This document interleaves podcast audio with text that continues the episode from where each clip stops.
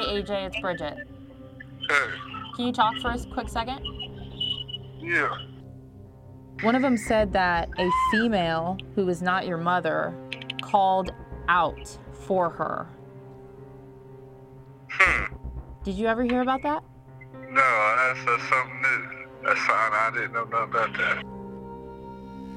Yeah, so she said that a woman called and said she was Kerry and that she was calling out for her shift on Sunday, I believe.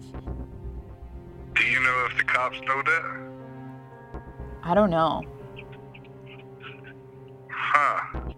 I, I, I, that's the first time I heard anything about that.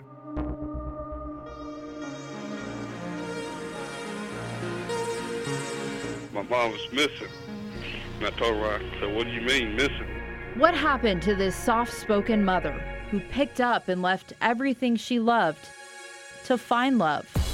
46 year old Kerry Jones hasn't been seen or heard from in 11 days. She heard fighting the night Jones disappeared. It is starting to look like it is not your typical missing persons case. This is Where is Kerry? Brought to you by Action News Jax.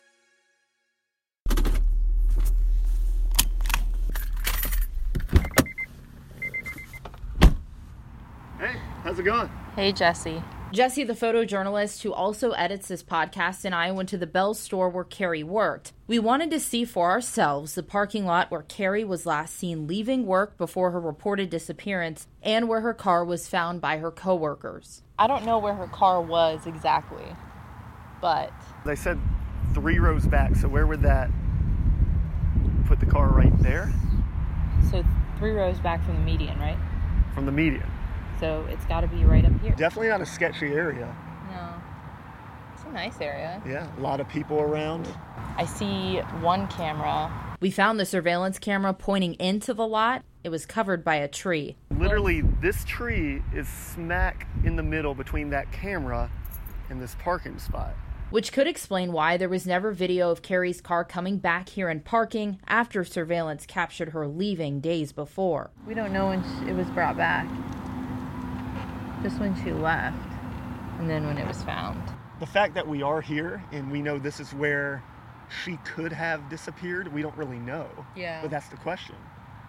It is a little odd. Really need to talk to the people inside and see what they say.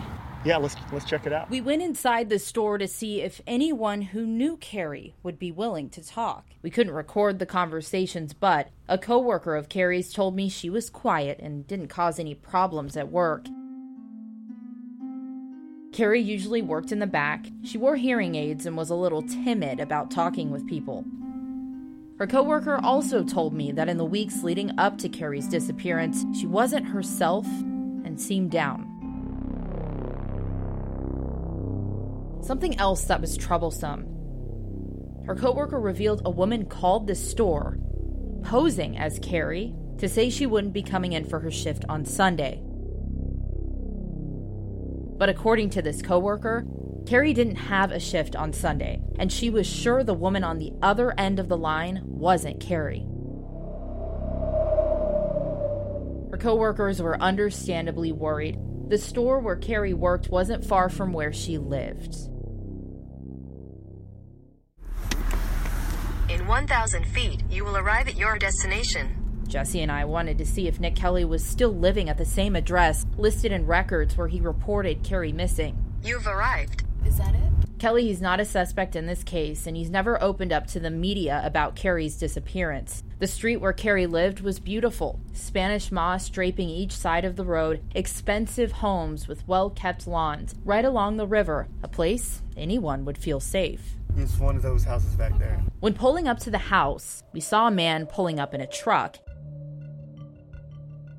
There is a guy right there. Drive up a little bit. Who is that? But I want to Next see who over. this guy is. Stop, let me ask this guy. Excuse me, sir? Hi there. Does Nick Kelly live here? Did he live here? Does he live here? It, yeah. Is there a Nick Kelly at all that lives here? It wasn't Nick Kelly. And we learn Kelly apparently didn't live there anymore. A search on social media found he's been active on Facebook since Kerry's disappearance, but otherwise unreachable. We were able to find another address for him. In a quarter mile, the destination is on your left. This one was in the county south of Jacksonville, St. Johns County. The neighborhood was nice enough and seemingly quiet. It's Evie's home.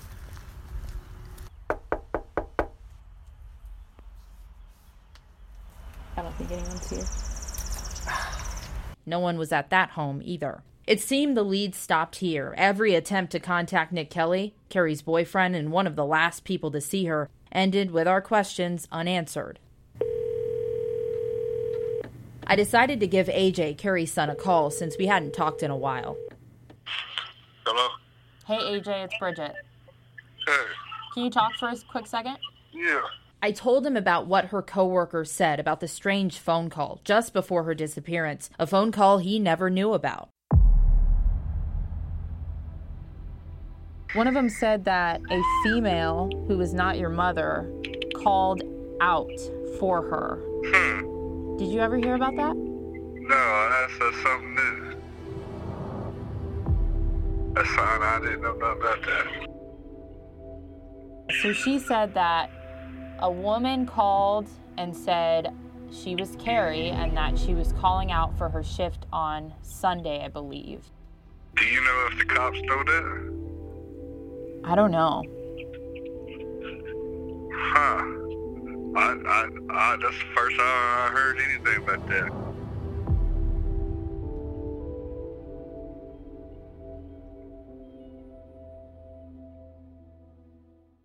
This information was never included in any police reports. I talked to AJ about trying to get in contact with Kelly again. AJ says the two have not talked. I also asked AJ about his mother's neighbors. When looking at the second police report, there was a witness listed. Her first name, Jeanette. Her address was the same address as Nick and Kerry's. AJ says the home was converted into apartments. So, that house, was it divided up in apartments? Yes, I think it was divided up three or four ways. There was two two apartments downstairs, two apartments upstairs, something like that. And was she up or down? Downstairs. AJ says that Jeanette told police she heard arguing around the time Kerry vanished. Shortly after starting this podcast, I received an email from a Justice for Kerry email address. It read in part Thank you for your work on the podcast. It seemed as if her story had been forgotten. I wanted to point out a few things concerning this case. Not only were Kerry's family allowed to take her car back to Alabama before it was properly processed by a police forensics unit, but they also went to her home and collected a large amount of her personal belongings and took those back as well. The neighbor who was interviewed said that she heard fighting.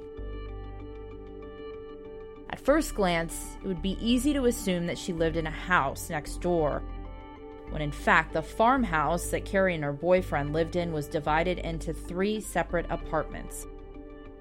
The neighbor lived under the same roof with only a wall between them. I looked up Jeanette on Facebook and found a woman with the same full name living in Florida. I messaged her and explained the podcast was an effort to bring attention to Kerry's case. Jeanette responded. My name is on the police report because I heard them yelling. Because I live next door. I'm sorry, I wish I had more information. My heart breaks for that family. I asked if she would be willing to talk to us for the podcast. Her response Bridgette, the police have the reports. I'm glad they interviewed me right after. I have a traumatic brain injury and I have had a hard time recalling even what happened last week. Have you seen 50 First Dates? My brain injury is not as severe. I'm not a 10 second Tom. I'm more of a week Wednesday or a month Mandy. You have to have seen that to understand what I mean. My accident was in 2003. Jeanette apologized for not wanting to speak on air and asked she not be contacted again. After talking to AJ over the last several months, he started opening up to me a little bit more. When uh, they came down here to Alabama, they took some back and her laptop and her uh, tablet they took. Oh, really? Yeah. And her cell phone, was that ever found? Nope. Was it ever pinged?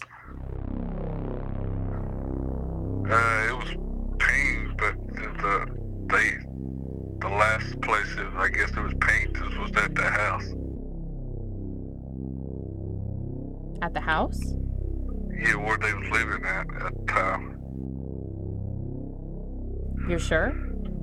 That's that's what they told me. Her phone pinged at the house. Kerry went missing. Her car somehow ends up in her work parking lot after surveillance video captures Kerry leaving work days before. And when AJ checked her car, her purse was inside, but her wallet and phone were gone. They still they still didn't find the find her cell phone or her wallet, so one things two things are missing. Yeah. And her keys, right? Oh, they they got her keys. Where'd they find those?